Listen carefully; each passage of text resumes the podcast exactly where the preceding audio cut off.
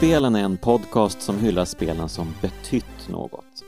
Vare sig det handlar om banbrytande gameplay-innovationer, nya narrativa nivåer eller estetiska genombrott så har alla kulturella verk som avhandlas i podden öppnat upp nya filer på den ettor och nollor drivna autobahn vi kallar spelmediet. Jag heter Jonas Högberg och idag välkomnar jag Karl Johan Johansson. Tack så mycket. Hej CJ, hur är läget? Uh, det är bra. Uh, det är lite märkligt. Det här är um, den första avsnittet av Kraftspelen där jag faktiskt sitter face to face med min gäst. Jag har ja. begett mig till Visby. Av alla ställen. Ja, ja. det är inte illa. Uh, och jag har ju redan haft Mikael Gill och Jimmy Håkansson i podden och nu har vi Ehm, helt enkelt eh, sammanfört den oheliga treenigheten här. Ja, För du är ju den tredje och sista medlemmen i bloggen. Ja, det minsta benet där i triangeln. Ja. Just det. ja, hur känns det att vara med i en podcast? Eh, det känns lite annorlunda. Ja. Ehm, ja, men det går väl säkert bra. Det tror jag, ja. absolut. Och för de som inte har koll på dig, du är ju känd som en av Sveriges främsta speljournalister. Um, läsare av tidskriften Fienden minns säkert den maffiaartikeln om uh, din och Thomas Gunnarssons resa till Moskva. Ja, just det. Där ni hängde med spelstudion Icepick Lodge och pratade om det väldigt speciella spelet Papalogic. Så var det. Men uh, så konstigt blir det inte idag. Nej. Det blir ju väldigt mainstream idag. Uh, det blir ju nämligen kanske det bästa Zelda-spelet genom tiderna. Ja, det får vi nog säga. Det står på menyn här, uh, Breath of the Wild. Ja, just det. Uh, och jag har ju tvingat dig att prata om Breath of the Wild. Hur känns det? Uh, nej, men jag har väl ganska mycket som behöver komma ut om det här spelet tror jag. Ja, ja men jag tror också det. Um, och uh, jag, jag, såg ju, det var ju faktiskt lite av inspirationen till kraftspelen. Eh, när jag såg dig twittra om Breath of the Wild för Aha, ett halvår sedan. Okay. Exakt, eh, jag tänkte det här är bra grejer. Det här borde man eh, prata mer om. Ehm, och lite där så föddes fröet till den här podden. Mm. Um, ja, men um, vi hoppar väl uh, rakt in på det, antar jag. Ja. Um, vad, vad är det med Breath of the Wild som gör det till sånt speciellt spel? Oj, ja du. Um, det är ju framförallt det första Zelda-spelet sedan det allra första som jag tycker verkligen har anammat seriens um, fokus på fritt äventyrande och utforskande. Um, om man går tillbaka till det allra första Zelda-spelet så um, det var ju designat specifikt som, um, ja, som ett litet personligt äventyr som man kunde stoppa undan i en byrålåda och sen ta fram och utforska mer av. Uh, det var ju väldigt medvetet designat som en icke-linjär spelupplevelse av uh, Shigeru Miyamoto då. Han gjorde ju Super Mario Bros 3 som var extremt linjärt och sen gjorde han Legend of Zelda som var extremt icke-linjärt istället. Mm. Uh, och just att det, det hade de första uh, sparfilerna i ett spel också. I, ett konsolspel i alla fall. Mm. Um, mm. Så det är därför de, um, de uh, hade det på Famicom Disk System så man skulle kunna spara sin, uh, sin progress i spelet. Just det. Uh, men um, det var ju designat som en extremt icke-linjär spelupplevelse. Du kunde gå var du vill, utforska vad du ville och i vilken takt du själv ville. Mm, mm. Och um, eh, det hade ju en story liksom den här öppnande storycrawlen där liksom eh, vattenfallet där du får reda på eh, sån här missstavad text att eh, där är en skurk som heter Ganon, han har kidnappat prinsessan då och mm. eh, du måste rädda Hyrule. Uh, men det finns ju ingen som helst bevis för att Shigeru Miyamoto ens kände till den här storyn i Legend of Zelda utan den skrevs ju av um, uh, Takashi Tezuka. Uh, mm. Och um, han var ansvarig för storyn i spelet och, och Miyamoto han var intresserad av designen. Så hans mm. fokus mm. var ju bara grottorna och alla hemligheter i Hyrule och så här. Just det. Uh, så det var ju helt och hållet din egen spelupplevelse, vad, vad du gjorde av Zelda, mm. som spelar någon roll. Och jag kan väl tycka att alla Zelda-spel som har kommit sedan Legend of Zelda då, då var det 1986 eller något sånt som det här kom tror jag. Mm. De har ju, det finns väldigt mycket positivt att säga om dem, men inget av dem har ju anammat det här, eh, den här liksom puristiska idén om det fria utforskandet på samma sätt. Mm. Utan istället så har de ju gått ner sig i eh, genrekonventioner eh, och eh, ren symbolik för serien som, eh, som har blivit ganska tråkig genom åren. Att man, eh, det finns alltid ett vattentempel, det finns alltid en sköld, det finns alltid en pilbåge så du måste här hitta i en viss ordning. Va? Och eh, någonstans på vägen så kändes det som det här hade väl blivit typ vad, ja, vad, vad Legend of Zelda som spelserie handlade om lite. Att, Mm. att ehm, den utmanar inte längre folks uppfattningar om hur man kan spela eller vad ett spel borde vara, vad ett bra äventyr borde vara. Utan istället så eh, visste folk exakt vad de väntar sig på förhand av ett Zelda-spel. mm. Och det här kulminerar ju typ i såna här, den här fega Ocarina of Time-klonen som eh, Twilight Princess var och sen det ännu Ja. värre då Skyward Sword som var helt värdelöst. Så jag trodde väl inte egentligen att jag någonsin skulle få se mer av det här Zeldat som, eh, som var mitt alla, alla första stora kärlek då när jag började spela. Mm. Eh, min pappa han köpte en NES 1990 eller 91 tror jag till oss. Och ehm, eh, Super Mario Bros 3 och Legend of Zelda var ju då de två första spelen som vi hade. Och jag, jag älskade ju Super Mario Bros men ehm, det var ju Legend of Zelda som verkligen tog mig med storm där. Mm. Och ehm, ju mer jag tänkt på det desto mer inser jag att det är just den här eh, idén eller det här löftet kan man säga om det perfekta äventyret. Om det ultimata utforskandet. Mm. Och just därför så blev jag väl så tagen eh, eh, av Breath of the Wild när det kom. Eh, för det är ju verkligen designat som ehm, alltså en det är ju en mycket rikare realisering av allting som gjorde Legend of Zelda så bra. Det tar ju varenda princip som fanns i det gamla spelet och driver den till sin spets. Mm. Ja men verkligen, du, eh, du pratar ju om det att eh, första Legend of Zelda är ju väldigt eh, icke-linjärt. Ehm, man eh, behöver ju inte gå i någon specifik ordning eh, för det mesta.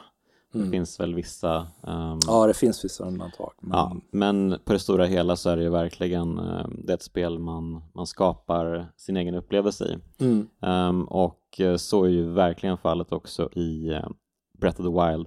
Som det är ju otroligt icke-linjärt och eh, du kan ju välja att gå direkt till slutbossen eh, det första du gör egentligen. Ja, ja du, kan ju, men du kan ju koka sådana här potions så du får stamina och så kan du klättra ner för den här stora platån och springa mot Ganon direkt med en pinne liksom. Det är ju inte det smartaste du kan göra men det går ju att göra i spelet. Va? Mm, mm, Ehm, och ehm, jag blir så förvånad över att det är just Nintendo som går att göra sånt här spel för de har ju representerat, representerat det här extremt mallade upplägget istället väldigt länge för mig.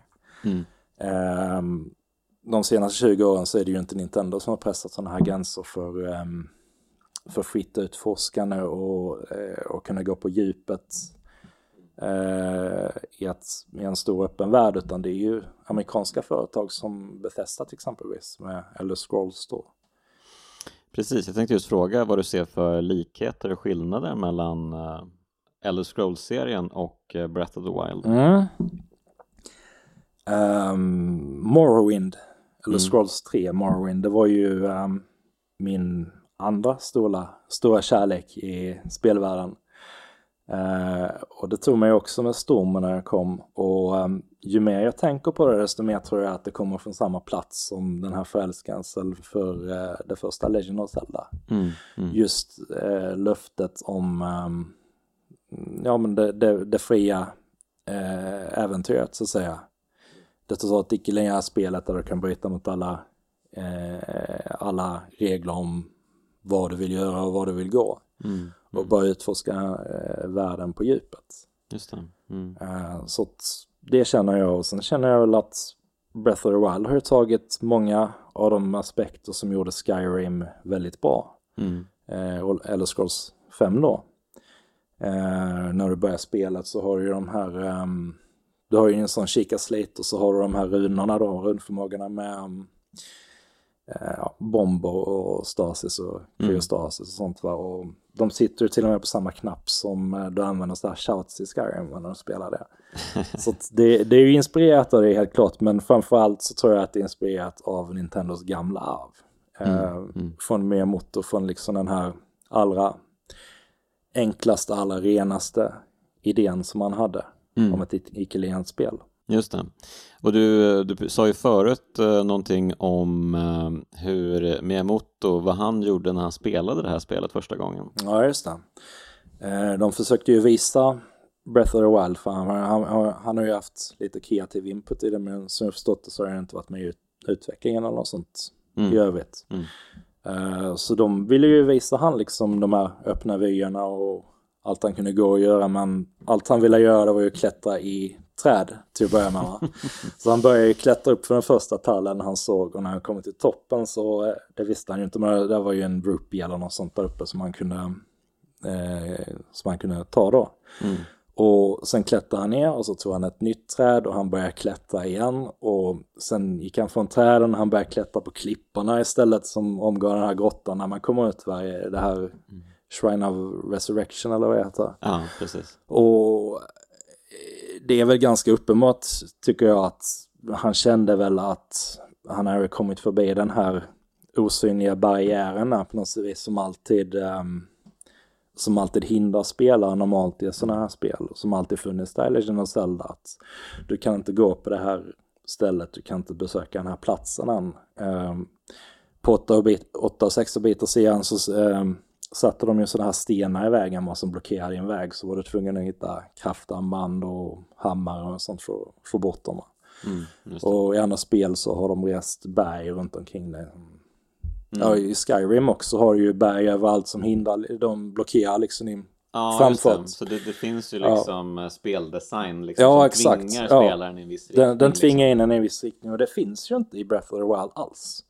Utan där kan du, eh, har du bara tredje stammen så kan du klättra över vilket berg eller vilken klippa som helst. För, Mm. Alltså så länge det är på kartan då och inte utanför spelvärlden. Ja, precis. Och eh, det är ju en väldigt unik design men väldigt fritänkande och eh, ja, men jag tycker det är underbart liksom att, att se att man verkligen kan göra på det viset. Mm. Mm. Eh, för det innebär ju att man inte försökt stänga in spelaren och göra världen liten utan man har försökt tänka stort istället och göra världen stor. Och inbjuda folk till att upptäcka den istället.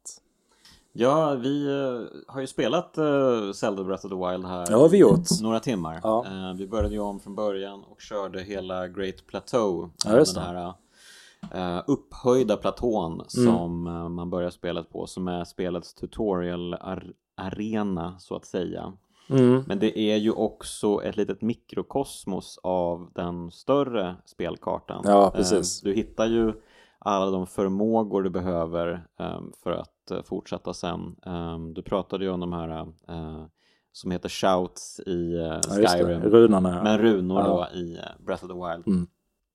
De här fyra. eh, Man kan frysa vatten, man kan kontrollera eh, med elektromagnesis. Eh, Eller hur man översätter det till Ja. svenska. Elektromagnetik kanske. Magnetism. Magnetism. eh, För att kontrollera järnföremål som man kan alltså lyfta upp och hålla på med som man vill. Mm. Eh, och sen så finns ju stasis där man kan ehm, sätta ett föremål i stasis och sen bulta på det med Ja, svärdet ja. så att det flyger iväg sen när det, eh, det. åker ur stasis. Ehm, och så har vi bomberna då som är ju extremt viktiga för Mm. de, eh, vad ska vi säga, de lite högre nivåerna av spelare. Ja, just det. Vad är det med bomberna som eh, har fångat folks uppmärksamhet så mycket? Men det är väl, um, alltså det är ju ett av de mest klassiska Zelda-momenten är ju när man springer runt och hittar gottväggar så man kan liksom, där är, du ser att det är en spricka något sånt och du kan bomba upp den och hitta gömd skatt liksom. Yes. Eh, så det, det är ju, um, det är ju eh, liksom en bas ingrediens i allt Mm. eh, som har med Legend of Zelda att göra. Och det har ju blivit lite så här att det är seriens signum. Eh, men tidigare har man ju haft sin bombpåse då som man sprungit runt med så du har ju bara haft 20 bomb åt gången eller något sånt. Mm. Och eh, nu har du dem gratis istället i det här spelet vilket är mycket smartare Mm. och bättre design. Ehm, Ja, men och sen så framförallt att man har ju två olika bomber också. Ja, just har det. ju Då- då- dels- Ja, fyrkantiga som du kan lägga på lite ojämna, eh, ja, alltså lutande mark och sånt. Och sen Mm. har du de runda som du kan rulla ner för backar på fienden och så. Så de, eh, de spelar ju in i liksom spelmekaniken mycket när du, ehm, du kan ju lösa pussel på väldigt många olika sätt och du kan ju attackera fiender på hur många sätt som helst i det här spelet. Liksom. Det, mm. det in, inbjuder er till att experimentera och hitta lösningar som, som passar dig liksom. Och det har ju spelarna verkligen gjort med bomberna. De har ju hittat en Ja. glitch i spelet Ja, som ju är helt sensationell egentligen. Uh, windbombing, Yes. är det det du menar? Ja, Ja. Ja men det har de gjort. Och det är ju, um, man kan ju hoppa från en hög avsats, typ en klippa eller något sånt. Och så kan man släppa den ena typen av bomb, då typ en rund bomb. Och direkt efter så kan du pausa spelet, gå in och välja den andra runan då som är en fyrkantig bomb. Och sen släpper du den och sen går du in igen och så detonerar du den första bomben som innebär att den andra bomben skickas rakt på dig. Och, och gör, tajmar du det här rätt då så skickar den eh, typ en kilometer upp i luften och så eh, Mm. sen kan du hangglida liksom över hela världen med, mm. med din som glidflygare om du har tillräckligt med stamina. just. Eh, Så sådana såna buggar har de ju mycket och Mm. Till skillnad från många andra spelutvecklare så har ju Nintendo den goda smaken att inte patcha bort sånt här. Utan ehm, de bygger liksom hela spelmoment runt det. Ett exempel, annat exempel är ju, um, där är ju en slow motion effekt när du ehm, är uppe i luften och du drar pilbågen. Mm. Och det är ju en bugg i det ursprungliga spelet som inte var eh, menad att vara där. Men de fattar ju direkt värdet i det här när de insåg att du kan hoppa från en hästrygg, dra din pilbåge och liksom falla väldigt långsamt medan du rör dig i normal takt. Va? Mm. Och det innebär ju att när du slåss mot sådana här liners, alltså sådana här kentaurer i spelet eller bossar och liknande så har du ju ett övertag direkt. Yes. Och det känns inte fuskigt heller tycker jag. Nej, det tycker jag inte. Så det känns, ehm, tack och lov, för det, är- det är ju ganska svårt stundtals det här Ja. spelet. Ehm, det är ju alla kentaurerna eller Lionels som de kallas eh, Ja. är ju ehm, fruktansvärda motståndare. Eh, och hittas ju ofta på um, små platåer i spelet. De, Ja, de ligger liksom lite avgränsade sådär. Ehm, och ehm, ja, precis. Ehm, men, eh, och sen det finns ju massa andra glitchar också. Det, det känns ju som att ehm, Ja men precis, de har omfamnat eh, de små fynden som folk har gjort i Ja. spelkoden. Ja. Ehm, och det kan ju inte riktigt minnas någon annan spelutvecklare som har gjort. Nej, och det är väldigt otypiskt Nintendo också för så fort någon har hittat ett sätt att använda eh, emergent gameplay som det kallas, alltså att man om det är det gameplay som uppstår liksom oavsiktligt Mm. i spelen ehm, så har de ju eh, patchat bort det liksom som i um, Metroid-spelen med bomberna och sådana, man kunde nå nya platåer och sånt. Mm. Det, det försvann ju direkt så fort de fick nys om det. Så Mm. Mm. det är ju väldigt otypisk inställning från dem men det är jag är så jävla glad att de har Mm. den faktiskt till Breath of the Wild. Men eh, samtidigt eh, i Super Metroid så finns ju många sådana där grejer liggandes eh, Ja. som man inte vet om egentligen. Ja, som inte spelet berättar för Mm. en. Eh, att man typ kan hoppa liksom hela vägen upp i ett lång, eh, eh, så länge man lyckas eh, sätta den här Ja. hoppmekaniken till exempel. Och det är ju sådana saker som, ja, som folk liksom, ehm, de berömmer Super Metroid för allra mest Mm. idag. Just, just hur mycket det respekterar spelarens egen intelligens och upptäcka rösta. Just det. Mm. Och sen dess har det varit väldigt lite sånt från Nintendo överlag. Ja, verkligen. De har varit extremt eh, rigid, får man ju säga. Verkligen. Ehm, men eh, ja, men vad, vad är det som har fått dem att överge den här väldigt inrutade speldesignen då? Jag, Ehm, jag vet inte ärligt talat. Det ehm, mm, kan man ju bara spekulera i. Ja. Men ehm, Uh, men jag vet att det gör sig väldigt bra i Breath of the Wild. Um, mm. Och det, det, är ju inte bara det är ju inte bara speldesign och sånt som de har um, övergivit liksom stjärnekonventionen utan jag tänker på musiken också. Mm. Mm. Musiken är ju en av de saker som påverkar mig allra starkast i uh, spelet. Mm. Och den, den är ju som liksom um, världen själv. Um, den, den, ignorerar ju de här klassiska konventionerna totalt med uh, det här fläskiga ledmotivet som uh, börjar spelas när du springer på... När du springer på Hyrule Field där liksom. Ja. Uh, istället så är ju väldigt mycket att spela tyst. Mm. Det, det, låter liksom de susande skogarna och de böljande grässlätterna och mm. Det forsande vattnet talar för sig själv istället. Och det, blir, det blir en väldigt, eh, väldigt poetisk och lågmäld upplevelse. Mm. Men de plats som har ett motiv som um, till exempel Temple of Time då um, där har man liksom, det, det, är ju en sån här klassisk byggnad från Ocarina of Time som är eh, tidig medeltida europeisk design. Man kommer in där och man möts av de här liksom eh, sjungande kyrkokörerna då med sina hymner som, eh, som fyller hela salen liksom. Mm. Um, och um, um, i Breath of the Wild så är det ju nästan helt tyst istället när man kommer till Temple of Time precis i början. Mm. Och sen tar man några steg in i den här katedralen då med sina höga stenvalv där och, mm. och sönderslagna eh, hussidor då. Mm, mm. Eh, det har ju hänt något för väldigt länge sedan här förstår man direkt. För mm. hundratals år sedan och allt är täckt med mossa nu och underifrån den här mossan nästan så kommer det eh, det kommer någon sorts toner eh, från ett ensamt akustiskt piano då. Och de, mm. de kommer liksom från den här um, eh, de, de kommer liksom från marken själva. Mm. Eh, mm. Trevande försiktigt, de le, letar efter melodi och sen tystnar det igen en stund och sen kommer de en gång till och försöker igen. Eh, sådana här eh, mjuka toner fulla av oregelbundna pauser. Mm. Och um, det, det, är ju nästan som um, det har gått så lång tid i det här spelet att uh, inte ens världen själv kommer ihåg musiken liksom riktigt hur det ska låta va? Mm. Ja men det är fantastiskt, eh, musiken är ju på samma sätt som eh, ruinen söndervittrad. Ja men exakt, söndervittrad är ju på ord. Mm. Uh, du, du hör att det finns något där ekot av ett motiv liksom. Ja. Uh, då och då träffar liksom en huvudnot och så börjar det växa upp till något större men sen tappar det liksom tråden igen och försvinner ner i den här undervegetationen va. Mm. Och um, dör ut i tystnad igen. Precis, och det återkommer ju på andra ställen också i, i spelvärlden. Ja. Lite sådär. Eh, de här basmotivet från just eh, Temple of Time-musiken mm. återkommer ju i olika former. Mm. Och de bygger på den lite beroende på det är.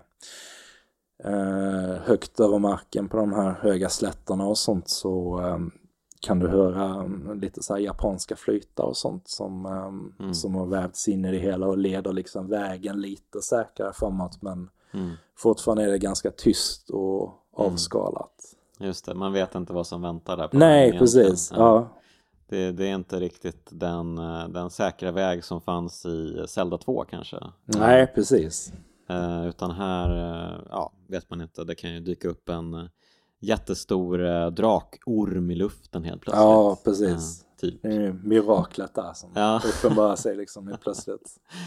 Ja, mm, jag, jo, jag tänkte på det. Vi, vi sa ju det när vi äh, gick ut från den här äh, grottan man börjar i och man får mm. den här korta mellansekvensen och ser ut över hela världen. Ja, just det. Um, och man kan ju verkligen se um, horisonten ligger ju jättelångt bort och man ser ju ut över i princip hela världen mm. um, och det är ju otroliga avstånd i det här ja. spelet. Det är ju 1,5 gånger större än Skyrim uh, sägs det. Ja. Um, och um, det, det, är ju högst märkbart när man rör sig mellan byar och um, olika settlements och de här stallen och allting. Att mm. det, man, mm. man är ju faktiskt på väg. Man går ju inte du pratade om det igår när vi pratade om det här att uh, förr i tiden så gick man två, två meter och så Ja, var man, var man på Ja, nästa allt, plats. Allt liksom. var byggt ovanpå Mm. ett annat. Ja. Eh, men här så får man verkligen kämpa för att komma till nästa plats och sådär. Eh, du måste liksom klättra över några berg först. Ja men exakt, det är ju enorma avstånd och det som är så fint med den här världen är att den, den kompromissar ju inte med detaljrikedomen under de här avstånden utan det är ju fortfarande allt, alltså varenda plats i det här spelet är ju en plats som du vill besöka bara för att insupa atmosfären på den här platsen. Du vill liksom röra dig i den här världen och upptäcka den. Mm. Och ehm, eh, det är ju ehm, det är ju också en stor skillnad mot många sådana här open world-spel som gör tvärtom. Mm. Eh, den här ursprungliga liksom vykortsvyn som du får över Death Mountain och Hyrule eh, Castle och sånt när du springer ut ur den här grottan är liksom det, det blir mer som en kuliss i många spel va. Mm. Eh, nå- något som är snyggt i bakgrunden men du får inte betrakta det på för nära håll. Mm. Eh, för där finns inte tillräckligt med detaljer i världen. Mm. De har avstånden men inte djupet. Eh, Breath of the Wild har ju både och. Mm. När de visar det här berget så är det ju inte bara en hint om att du kan bestiga det utan det är liksom spelet uppmuntrar dig till att gå dit och klättra upp för hela berget. Det är ett löfte liksom. Ja exakt, det är, det är ett löfte istället för ehm, en liten hint. Mm, mm, mm. Eller en kuliss, precis. Ja. Ehm, ja, när man tar sig ner från The Great Plateau och eh, påbörjar sitt äventyr så får man ju såklart gå vart man vill. Det är ju en stor del av spelet. Men Ja. Nintendo har ju fortfarande lite så här signposting och Ja, ja. visar vägen till en, ehm, en, eh, en, en väg som de tycker du borde ta. Som gör dig lite bättre och lite starkare, lite snabbare liksom. Mm, mm. Eh, vägen till Kakariko Village ehm, det. och prata med Impa. Eh, och så får man lite ledtrådar om att det kanske finns en annan stad som heter Hateno Village du kanske ska Ja. bete, bege dig till. Mm. Eh, och sen så stöter man på människor i den här eh, raserade världen som Ja men de, de verkar ändå liksom ha det ganska gött i den här världen. Ja. Ehm, de, de har ju liksom glömt, eh, som eh, man pratar ju med den här kungen av Hyrule, Ja spöket. Ja just eh, det, spöket som eh, svävar där ja. Ja, i den här Great Plateau. Det är Ja. han som visar vägen, det är han som är lite tutorial guide Precis. på platån. Ehm, men han säger ju det att jag är kung över ett land som inte längre finns. Mm. Och det är ju tydligt i, i de människorna eh, man pratar med. Ja, Eh, de, de lever ju nästan lika fria som eh, du gör, spelkaraktären Link. ja, ja. Ehm, och det är, ju, ehm, det är ju verkligen en upplyftande tanke att ja eh, verkligen.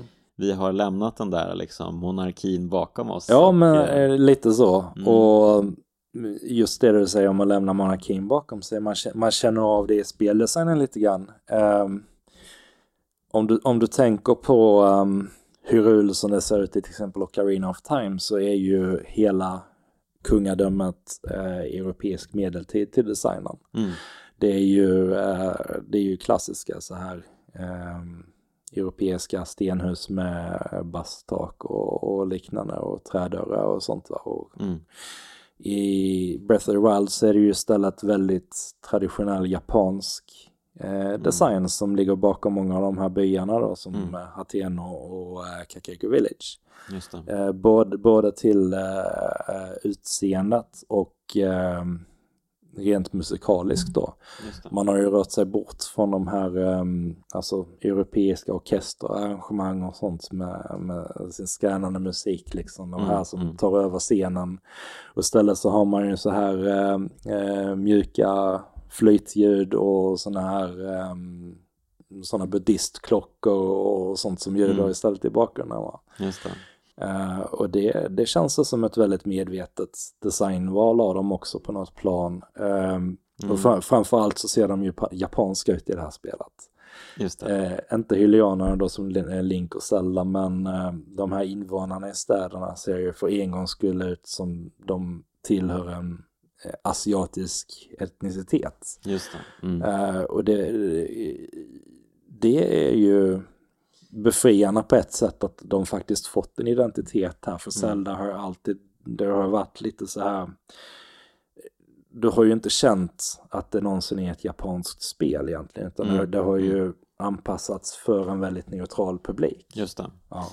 Och det är ju intressant att du säger det. Då tänker jag att eh, de kanske medvetet eller omedvetet har försökt eh, spegla hela efterkrigstiden med att Mm. amerikanerna var där och eh, liksom eh, höll landet gisslan lite i början Ja, efter ja, andra världskriget och eh, påverkade mycket av kulturen på så sätt men att man nu slår sig fri från det. Ja, det fin- finns det ju absolut tycker jag. Mm. Eh, de, de har ju den här uråldriga civilisationen, de här kika-folket. Mm, Det är ju, det är ju de som eh, ligger bakom alla den här mystiska teknologin. Mm. Det är så härligt med de här stenrunorna som lyser och så Ja. Och, eh, de, de har ju hittat ett sätt att typ eh, integrera data i, inristat i sten med den här kikasliten som man går runt med och de här um, vågar man aktivera torn, vet, så kommer det en sån droppe och trillar ner på din kikaslate, eh, gjord typ av ren energi eller något sånt. just så, det. Ja. Eh, så, så det är ju något så här mystiskt, liksom eh, eh, halvt magisk, halv eh, odefinierbar teknologi som de har tagit fram. Eh, på, påminner jag lite, vi satt ju och pratade innan om eh, Aniara, Mm. Harry Mart- Martinsons bok där.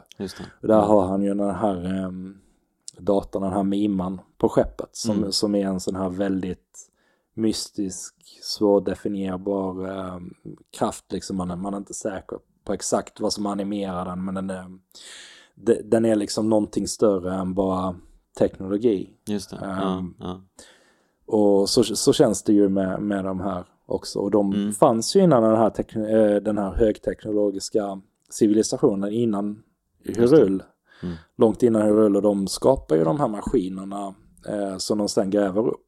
Mm. Och hylianerna är, är ju lite giriga då i sin strävan efter makt och, um, Mm. eh, och vapen. Så de aktiverar ju de här An- Ancient Guardians och sånt. Och sen kommer ju då Ganon och hans eh, Hans ondska flyter väl över de här maskinerna om man ska Ja, säga. Att, ja, så de, de blir ju sådana rosa istället i, i, um, i mönstret va. Just att det. det, det, fl- det flödar ondskefull energi genom här Exakt, skit. exakt, Och, ja.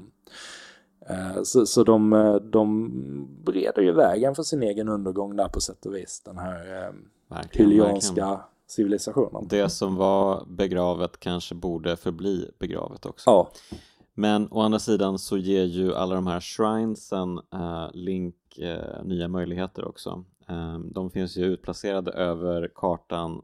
Jag vet inte exakt hur många det är men det känns ju som att det är ett hund- 130 hund- tror jag. 100 130? ja, jag tror det. 120 eller 130, det är något sånt. Ja, det är ju otroligt mycket. Och de ersätter ju eh, i hög, hög grad de traditionella Zelda-templen. Ja.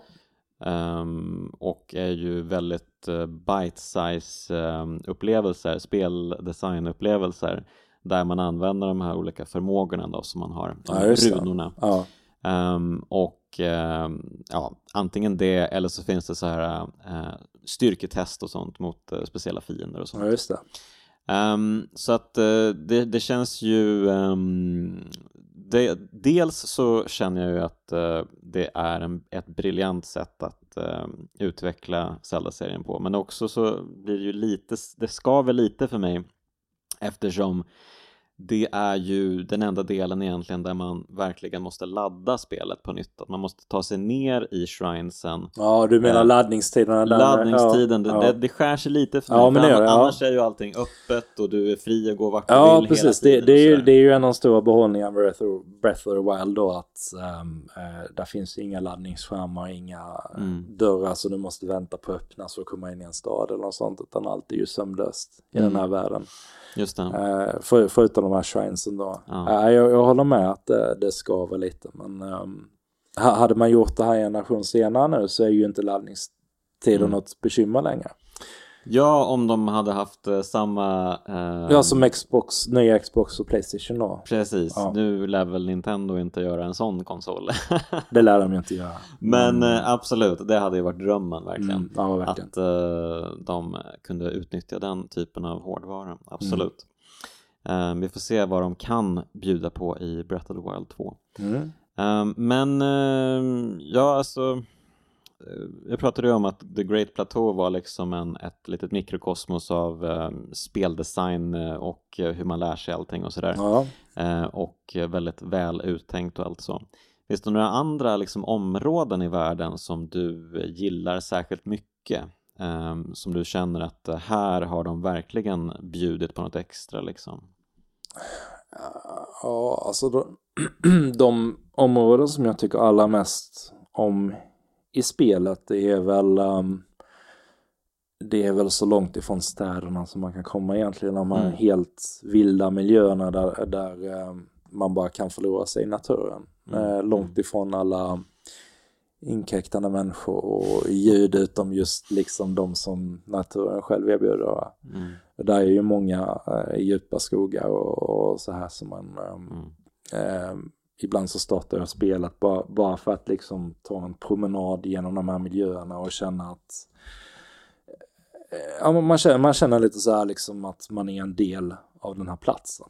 Mm. Uh, av den här världen. Att det, det, det, finns en väldigt skicklig närvarokänsla i det här spelet som, uh, som väldigt få spel erbjuder i övrigt tycker jag. Mm.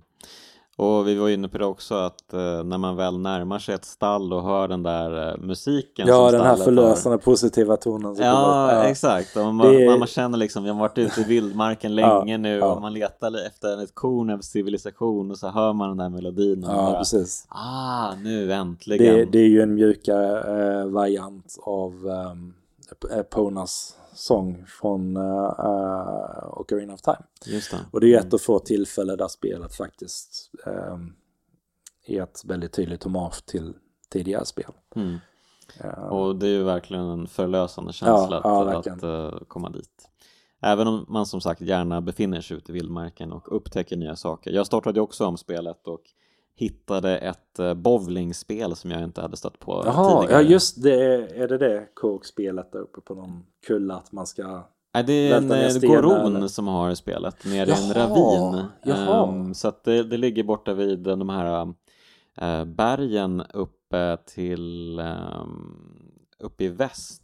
Ja, um, vad de nu heter. Uh, Hebra Mountains tror jag det är. Nej, är det nedanför typ Lost Woods? Och där eller det ja, det är lite på andra sidan av um, Hyrule Castle kan okay, man säga. Ja. Uh, mer mot bergen där liksom. Okay, ja. um, uh, Korok Forest ligger ju mer åt Death Mountain ja, hållet precis, liksom. Um, men precis, så, så, där, där hittade jag något helt nytt när jag gick liksom nere i dalgångarna i ravinen. Uh, förut så hade jag ju bara svävat med hängglidaren ovanför. Uh, kastat mig ut från berget och fortsatt långt, långt, långt liksom. Eh, och det är ju så att man, man glömmer ju bort eh, att ja, men det nedanför mig just nu, där kan det ju finnas någonting fantastiskt. Ja. Eh, men ja, och det är ju en del av skärmen med spelet. Man, man kommer ju knappt hitta allt. Det är Nej. nästan omöjligt. Ja. Mm. Det är så otroligt stort. Ja. ja, men vi kanske ska prata lite mer om just klättring. Om klättring. I det här spelet. Ja. Det är ju ändå en av spelets uspar, det här att man kan klättra på allt från första början. Ja. Men så kommer regnet. Just det, och då, halk, då halkar du ner och slår ihjäl dig. Ja. Vad man hatar regnet alltså. Ja, ja. Men det, det, är ju också um, det är ju också en sån aspekt av världen liksom att uh, din karaktär reagerar um, organiskt på den. Mm. Um, klättrar du upp liksom för ett snöklätt berg så fryser han ju ihjäl på toppen om du inte har varma kläder eller, eller såna här um, potions då som kan hålla dig varm. Just det. Uh, klättrar du upp på uh, Death Mountain utan att ha um, uh, rätt sådana här kläder som skyddar mot hetta så brinner du ju upp. Mm. Och du kan ju inte använda trävapen där uppe heller för de, um, mm. de brinner upp för dig och metallvapen blir varma. Va? Så um, mm. inget sånt funkar ju heller för dig. Är du ute i och äventyrar i sånt här eh, regn och väder då med blixtar och stormar så attraherar mm. ju metallvapnen som du har equippade på ryggen då, de attraherar ju blixtarna. Mm. Så du måste ju ta av dig all sån utrustning eh, i de här områdena. Mm. Så det är ju, det är ju trevligt. Ja men precis, det känns ju verkligen som att spelet uppmanar dig att uh, visst du är ute på äventyr men ja. du måste tänka dig för också. Ja, ja, um, Du måste hela tiden vara beredd på allt Ja. som spelet kastar på Ja, dig. ja men exakt, det visar, ju- det visar ju klart och tydligt att du inte är en karaktär som står över den här världen utan du är en del av den här spelvärlden och du, du lyder under dess regler. Mm, Um, och så är det ju. verkligen. Eh, och ja, precis. Och, och regnet och alla, alla spelares eh, stora fiende när Ja. det kommer och man hasar ner för alla berg och sådär. Vidrigt. Men, eh, men, eh, men det är ju också alla dessa mm, eh, förhinder som gör spelet så bra tycker jag också. Jag vet att många liksom Åh, man får inte så många inventory slots från början. Man kan Svärden går sönder. Vad ska vi?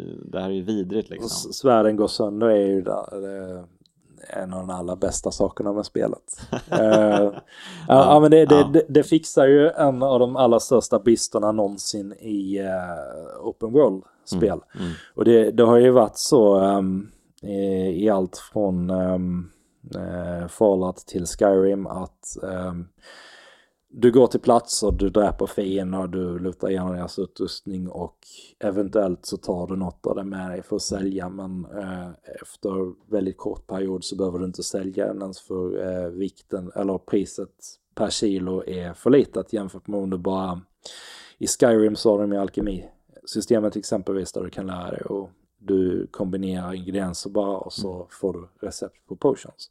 Och potions kan du sälja för flera hundra septims då eh, väldigt tidigt i spelet så du behöver aldrig någonsin plocka upp en sköld eller en rustning eller ett svärd igen. Mm. Om det inte är bättre än vad du har och vad du har är bättre än det som stråtrövare har för du har köpt något bra för dina pengar. Just det. Potions pengar. Ja.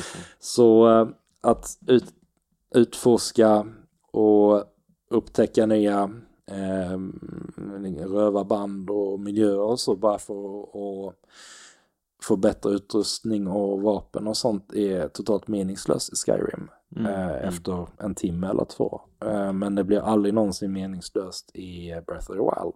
Mm. Och det är ju för att du behöver vapnen som du plockar upp. Eh, Du Mm. behöver ehm, de här um, Bokoblin tänder och, och naglar Mm. och annan skit som de tappar för att göra dina potions. Du behöver plocka svamp, du behöver fiska för att, ehm, för att få mer liv. Så du kan fylla på livmätaren för här finns inga sådana här health po- Ja, det finns någon sorts potions men det, det är väldigt få liksom. Du kan inte gå in i en stad var som helst Nej. och bara köpa mer liv potions. Nej, Utan du, nej. du måste skapa det själv av vad du Yes. hittar i världen. Yes. Precis, så man måste ju hitta alla de här kokkärlen och Ja. öppna eldarna där Mm. man kan eh, ehm, brygga sina brygder och ehm, grilla sin fisk Exakt, enkelt. så det kommer ju förbi det här att ehm, i många spel så finns det en tröskel och när du kommit över tröskeln så eh, behöver du inte systemen längre. Just det, nej, I men- Breath of the Wild så är du alltid beroende av de här systemen, crafting-systemen just Mm, för att mm. ta dig vidare och då spelar det inte så stor roll om de är extremt djupa eller ganska Mm. simpla, lite söta metaforer som i Breath of the Wild då. Ja men eh, det är väl det folk reagerar på att de inte är vana vid det kanske. Ja. Att eh, de är vana vid att bli helt övermäktiga Ja, ja, ja, jag förstår att de inte är vana vid det men Mm. tycker de att det andra sättet är bättre så har de ju fel. Ob obje objektivt. Ja, jo men jag Ja. håller med dig, jag Ja. håller med dig, absolut.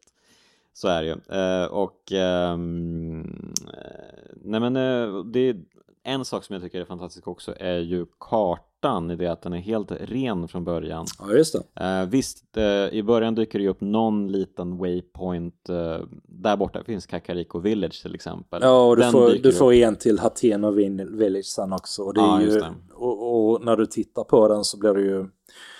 Då har du ju fortfarande inte sett exakt hur stor kartan är. Mm, Och då får du ju en chock för du ser inte punkten på kartan, alltså på skärmen. nej, Utan du får fortsätta scrolla till höger typ en hel skärm till och där borta är punkten liksom. ja. Det, det är den här första inblicken i just hur enorm världen är liksom. Mm. Ja, och, eh, men sen efter man har upptäckt de här två byarna så, Mm. så sätter man ju ut waypointsen själv i världen. Ja. Ehm, och det, det, spelet eh, uppmärksammar inte mig eh, med spelsystem att du ska dit och kolla upp den här saken, Nej. här borta finns något häftigt, utan det sker ju eh, organiskt som vi varit inne på. Man pratar med någon människa som man passerar Ja. som tipsar en. Ja, men har du kollat in eh, den där häftiga skatten där borta på berget där borta typ? Eh, Eller så kan det ju vara liksom gåtor de kommer med. Ja, Eh, ja. Att man ska typ leta efter en, ett träd som i rätt vinkel eh, ska man titta på Mm. det och så ska man typ, eh, ja och sen ska du gå därifrån för att komma till skatten och Ja, sånt där. Ehm, Så att man måste, ju- man måste hela tiden tänka, eh, uppleva spelvärlden och eh, som sagt, man kan ju sätta ut egna waypoints men det behöver man ju inte heller egentligen. Man kan ju bara förhålla sig helt och hållet till det man ser Absolut. Ehm, och bygga kartan i sitt eget huvud som man gjorde kanske i det ursprungliga Legend of Zelda. Ja, precis. Mm. Där hade vi ju papper och penna när vi satt och spelade. Man mappar liksom ut alla de här, ehm, jag kommer inte ihåg om det var 96 eller 110 skärmar totalt liksom. Mm. Och exakt hur man kunde gå då liksom var olika områdena var. Och ehm, eh, där var det ju, de hade ju inte samma kraft på den tiden så det var ju, eh, där var ju ingen karaktär som dök upp, upp och gav dig hints så här än de här märkliga gubbarna och gummorna i grottorna ibland. Mm, mm. Eh, utan där fick du liksom köra trial error, bomba allting du så gå och köpa fler bomber, bomba mer och bränna buskar och gräva runt tills du hittade så här dolda gångar. Mm, mm. Jag tror nivån, ehm, nivå 9 det, det är väl en klippa, sista nivån i Legend of Zelda, det är väl en klippa som man ska bomba mitt på så öppnar sig en väg där. Och, jag menar, fan, det är ju ingen som vet att du ska lägga en bomb där om, du- om, om du inte bara går förbi och tänker ja, men här, här borde det kunna vara något gömt liksom. Mm. Ehm, så spelar har ju blivit mycket bättre på den här visuella kommunikationen sedan dess. Få dig upp, upp, upptäcka och Ja, utforska. och, och framförallt, framförallt Breath of the Wild i, i det hela tiden att man eh, uppmanas hålla öronen öppna liksom. Ja. Det, det är Ja. underbart, underbart. Nej men alltså det är ju, alltså, det är ju tydligt att Nintendo förordar eh, den där vägen då att man går via Kakariko Village man går till uh, Sora-folket, man går till Ja. koronerna Mm. Man passerar över till de nya Rito-folket Ja, det, det är ju alla de som har varit som sån här, ehm, eh, vad heter de, Ancient Guardian va? De här gamla maskinerna som hjälper dig och, och ehm, besegra Ja, Ganon i precis. Slutet. de ja. försvagar han lite grann för vad som maskin du aktiverar. Just det. Och sen ner till eh, Gerudo-folket Ja. då. Så det är ju, det är ju snits, alltså det är ju, huvudstoryn är ju lite snitsad så som i alla spel och sen kan du ju Ja. välja hur mycket du vill spela och hur, hur mycket du vill fånga den. Precis. Ehm, och vi försökte nu lite grann, eh, vi tog oss direkt till Gerudo eh, Village. Ja, just det. Ja. Ehm, och det, det kändes ju lite, så här, lite pirrigt nästan. Uh, oj, får, får man göra så här? ja, lite förbjudet. Förbjuden frukt. Eh, så att det går ju, det går ju att klättra Mm. över bergen ehm, och ta sig ner i öknen direkt. Absolut. Det är inga problem. Så att allting finns ju där. Och ehm, det är väldigt få saker egentligen som jag tycker är dåliga med det här spelet. Det, det, egentligen kan jag väl bara komma på en karaktär som jag inte har så mycket till övers för. Uh, det är den här Paja som är Impas um, um, hjälpreda. Just det, ja. Det, Eh. den här eh, eh, tysta eh, hunsade Ja, men kvinnan lite precis, grann. den här är- musen som, Ja. som ropar förskräckt när Link kommer förbi. Amen! Det är, det är ju lite sån typisk japansk design också. Ja. Eh, ja. Och, och det var ju liksom, det, det är ju hon, men i övrigt så tycker jag att alla karaktärer känns väldigt eh, hyfsat sunda ändå. Ja, och, väldigt eh, mänskliga framförallt. mänskliga, ja, de, verkligen. de reagerar ju på all, allt skumt du, du gör i världen också. Mm. Så, det är ju jättemånga sådana här trådar på nätet där man kan kolla liksom folk som medvetet försökt pusha dem liksom. Mm, mm. Eh, om du väcker dem och inte har kläder på dig så blir de liksom skräckslagna och tror det är något creep där. Om du Mm. står på bord och konverserar med dem så eh, säger alla eh, utan undantag liksom de skäller på dig för att stå på bordet och bete dig som en idiot, gå ner på golvet istället. Mm, mm. Eh, där, där är en bro på väg till Kakariko Village som alltså sist jag spelade så klättrar jag upp på den här bron och där är en ehm, snubbe som patrullerar på den här bron och han går förbi dig och ser han dig stå och titta på vattnet där uppe på broräcket så eh, blir han helt förskräckt och ropar på dig kom ner därifrån du har mycket att leva för kom igen Just hoppa det. inte gör det inte ja, just det, det har du rätt i. Um, och uh, det är ju um, det är ju många sådana här små saker som jag tycker är fantastiska. Ja. Um, de har ju tänkt på allt sånt när de gjorde det här spelet. Liksom. Ja. Hur, inte bara hur du reagerar på världen utan hur karaktärerna reagerar på dig. Som ja, bor, som ja, bor i den. Um, och um, de här, vad heter de, giga uh, lönnmördarna som rör, ja. Gigaklanen som rör sig i världen hela tiden. Uh, man vet aldrig riktigt, kommer det vara någon som är förklädd? Uh, ja just det, de ser ju ut som vanliga invånare tills exakt, du, tills de, du går upp och pratar med dem. Exakt. Mm. Så man vet aldrig om man hamnar i en fight eller inte. Vilket också är lite kittlande och härligt. Mm. Um, ja, och um, nej men och sen så blir det ju lite klassiskt Zelda såklart när man kommer till de här fyra regionerna och pratar med de här klassiska Zelda-folken mm. uh, förutom mm. Rito då, som är ja, en ny ett nytt uh, folkslag, de här örnliknande uh, ja, typerna. Ugglor, örnar, ja, han, han, är ju en stor uggla den här gammelfågeln i, i byn. Det, just det, just det. Precis, och, och, där är det också de bygger mycket vertikalitet i den ja, också. Man får röra sig uppåt hela tiden och mm. sådär. Och det, det, känns ju som att spelet i stort liksom um, utforskar vertikalitet. Och det kommer man göra mm. ännu mer i ja. Breath of the Wild 2. Ja, just liksom... det. Det utspelar sig ovanför molnen ju. Ja, I något som jag vet inte för jag har inte spelat hela Skyward Sword men det, det såg väl ut att vara typ rester av den världen kanske. Ja, möjligtvis. jag vet inte hur mycket de eh, liksom slår ihop nej, sina olika jag, spel. Eh, nej, jag vet inte jag heller. Jag tänkte att, de egentligen tar från varandra. Jag tänkte att det kanske är ingen tillfällighet att just Skyward Sword har kommit som remake nu till Switch. Nej men exakt, och de har ju haft flygande städer förut också. Ja. Um, jag tror att de hade det i något 2D-Zelda-spel om jag minns helt rätt. Um, ja, det ehm, kan ha varit kanske. Kan faktiskt ha varit något av Capcom-spelen om jag inte är helt ute och cyklar. Mm. Um, men hur som helst så det är ju en, en gammal Nintendo-grej då. Men tänk dig att om de lyckas bygga en värld ovanpå den här världen, hur coolt mm. är inte det? Ja. Visst, det får ju gärna, det behöver ju inte vara samma äh, värld där nere. Nej, äh, nej. Det skulle kännas lite fattigt faktiskt. Ja, om, vi, om vi fick samma liksom, värld och sen, oh, och sen har vi ovanför ja. liksom. Men jag tror um, att det hade varit samma värld så hade de släppt det ganska snabbt. Mm. Och nu, nu har det blivit försenat massa gånger så det är väl att mm. de insett att det finns förväntningar på den här uppföljaren så att Ja, det, det, det kommer ju många stora spel nästa år men det är ja, ju helt klart så att Breath of the Wild 2 är ju eh, herregud störst av dem alla och ja. eh, kan det leva upp till förväntningarna eh, ja. så är det ju i paritet med det här helt klart. Och det här är ju antagligen det bästa spelet på 10-talet, kanske det bästa spelet på hela 2000-talet skulle jag säga. Ja, skulle jag väl säga. Mm. Um det, ja men jag kommer väl inte på något sådär Det är en ganska vad... enorm tanke att, att säga det högt men det känns så. Ja det känns ju absolut så. Eh, Vad har det kommit egentligen? Det har kommit lite intressanta indiespel. Vi har fått ett på Bioshock som var rätt hyfsade. Eh, mm. Men liksom inget som tagit mig lika hårt med, med, med storm liksom som den här Breath of the Wild gjort. Eh, det, det kan jag inte säga. Nej Eh, utan det är väl Morrowind sist sen. Mm. Och det, det var väl 2001. Det var, ja, var det 2001? 2001 tror jag var till okay. mm.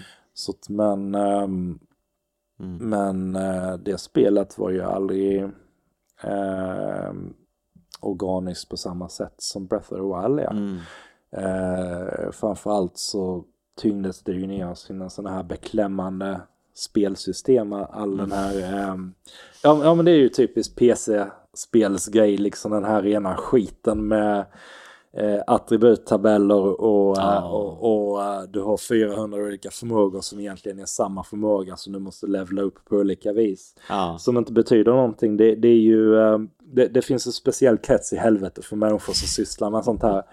Uh, ja, men, ja men alltså bara en sån mm. sak som du måste hoppa vartenda jävla speg. Du går i Morrowind för att uh, du måste levla upp ditt uh, Athletics mm. attribut exempelvis. Ja. Och gör du inte det så, uh, så levlar du inte tillräckligt fort. Så alla springer runt och hoppar liksom. Hoppar från Balmora till ner till Vivek City där liksom mm. på ett ben. Mm. Och sådana här hemska eh, implementationen då, Morrowind, som gör att det fryser var 50 sekunder eller något sånt. Så att, Mm. äh, det, är, det är en hemsk spelupplevelse på många vis. Eh, där handlar det ju helt och hållet om eh, hur berikande världen är att utforska. Mm. Men Breath of the Wild, till skillnad från nästan något enda spel jag kan tänka mig, Mm. har både den här liksom tak taktila feedbacken, hur be belönande det är att spela och känna och gå runt i världen och Mm. hur detaljrik den är och hur djupt den går.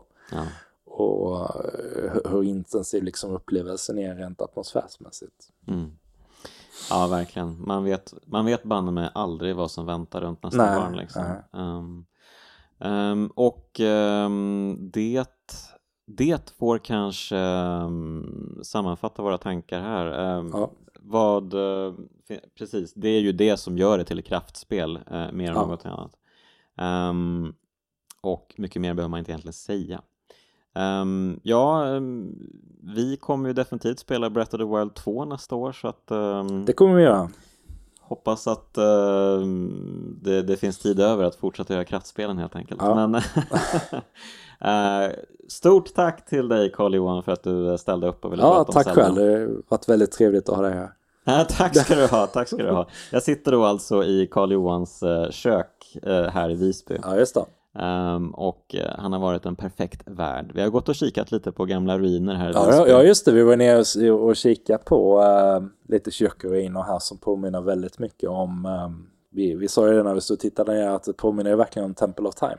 Just det. Mm. Och det, det är ju också en sak som man kanske ska säga innan vi avslutar här. Mm. Att ju- just hur, hur diametralt motsatt den designen är från resten av spelet i övrigt. Alltså att det är väldigt um, by, byar som Kakariko Village och Hatena Village och sånt. De är ju inspirerade av så här feodala Japan och, och gamla historiska eror och sånt. Medan allt som har med Hyrule att göra är liksom byggt i sten med så här höga valv och ehm, Eh, Det, det är en väldigt typisk europeisk medeltida design eh, som, som kommer liksom från eh, gamla kyrkor och liknande som Mm. man kan hitta både här i Visby och på Skottland och liknande då.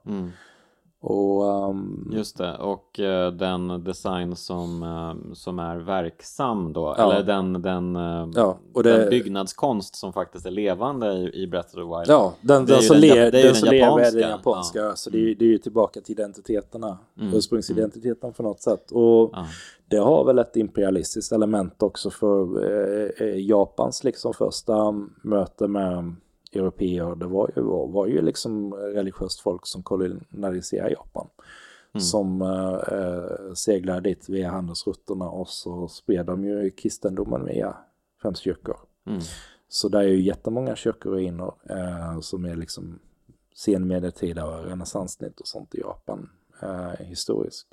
Men det är ju det, det är ju det mötet med väst som de hade liksom.